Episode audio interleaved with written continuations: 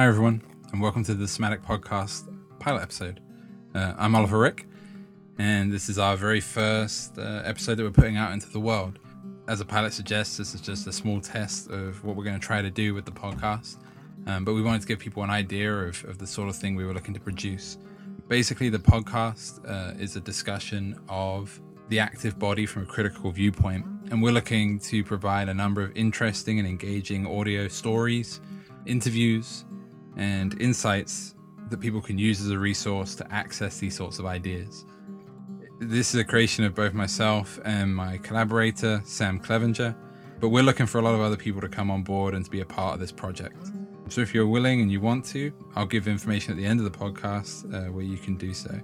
For now, I'm just going to provide you with this uh, small, five minute uh, uh piece that we put together about cycling in the city. It's a narrativized piece based on some research that I did, not any city in particular, um, but I think it speaks to a lot of experiences of moving and mobility in the city. So I hope you enjoy, and I'll speak to you at the end.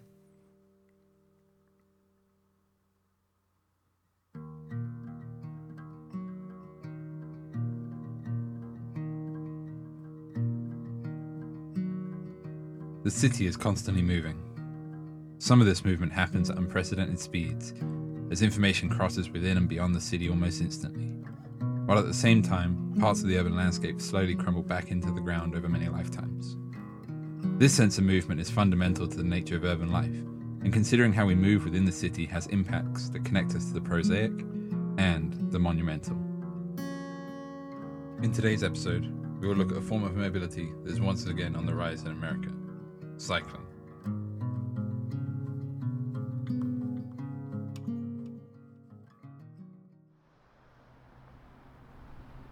The clouds sat heavy overhead, and the air was thick on this late summer's day. I knew the rain was coming, but at this time of year the storms were never far away as water hung dense all around us. No matter what the weather was going to do, it didn't really make a difference. By the time I rode uptown, my clothes would be soaked through. I never really realized how the city's avenues rose away from the harbor until I was turning over the pedals on my bike, crossing the city for my first day riding to get to where I needed to go. I pushed off from the curb, skipping around the potholes and cracks in the concrete that scarred almost every street in town. My only respite from this constant vigilance would be as I rolled through downtown, passing right next to those new high rise apartment buildings. They're so close, yet also a reality many of the city's residents would never have the opportunity to live.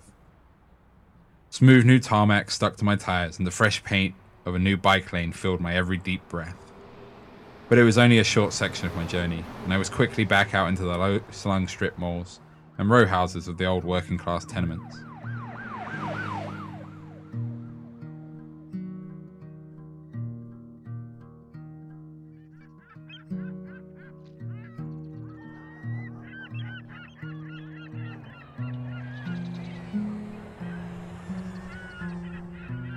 I turned right and then left through the winding streets as I crossed through small neighborhoods to avoid main thoroughfares and their fast moving traffic passing boarded up row homes, whole blocks evacuated. I passed by reminders of what the city used to be before heavy industry was moved overseas and white working class communities took flight to the suburbs shortly after. Once vibrant neighborhoods are left to crumble, and while communities continue to maintain, they increasingly do so in the face of general ignorance to their existence and an ongoing neglect from the outside. Having to head back onto a major road heading north and prepare myself for fast moving traffic. My heartbeat keeps rising as cars and trucks fly up behind me, and then it happens.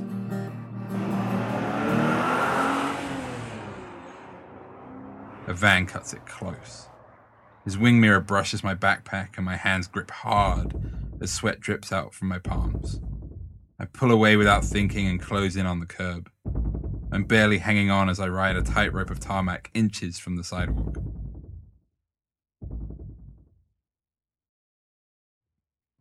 But it's all over in an instant. As the van speeds off into the distance, I ease back out into the road. The moment passed as quickly as it had come.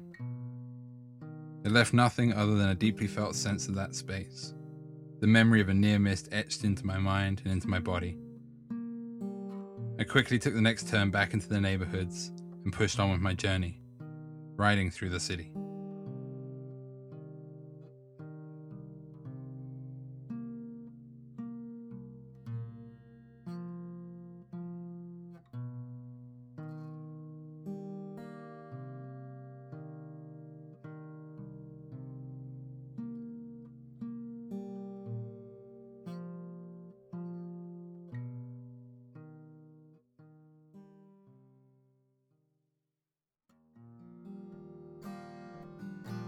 Hi, everyone.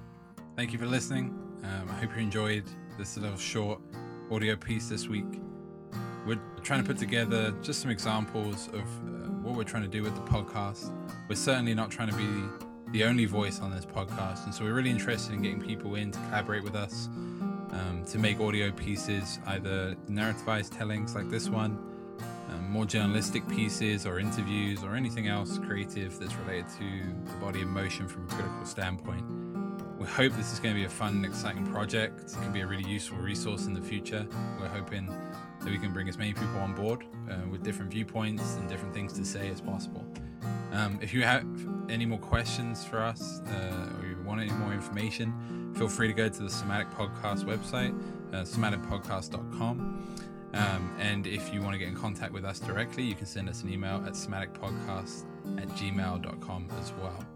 Um, on behalf of myself and uh, the co-creator for this podcast, uh, Sam Clevenger, uh, we both want to just say thank you very much for listening um, and that this has been Somatic.